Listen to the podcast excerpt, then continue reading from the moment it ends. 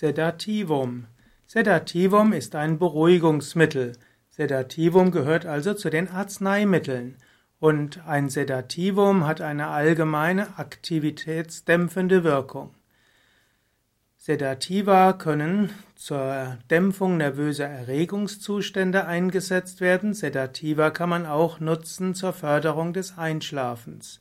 Es gibt einige Pflanzen mit sedativer Wirkung.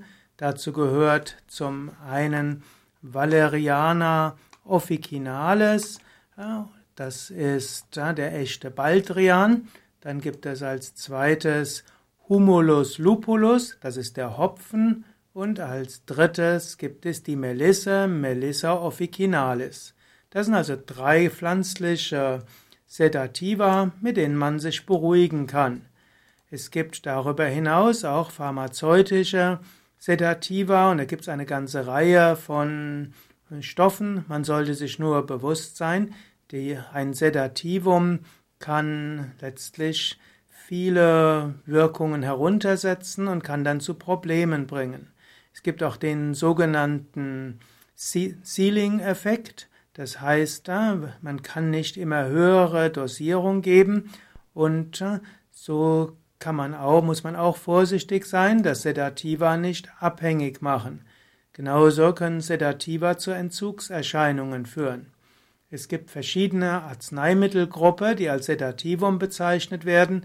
Da gibt es zum einen die Benzodiazepine, als zweites die Antidepressiva, als drittens die Narkotika, als viertens die Barbiturate, als fünftens die Neuroleptika, sechstens die Opioide und als siebtens die Antihistaminika.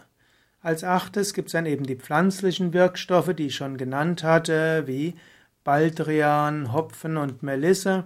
Auch Kava gehört dann auch noch dazu.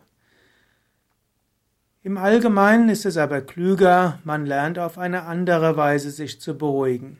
Im Yoga haben wir Tiefenentspannungstechniken, wir haben beruhigende Atemübungen, wir haben Meditation. Im Allgemeinen wäre es klüger, keine Arzneimittel über einen längeren Zeitraum zu sich zu nehmen, die eine sedierende Wirkung haben.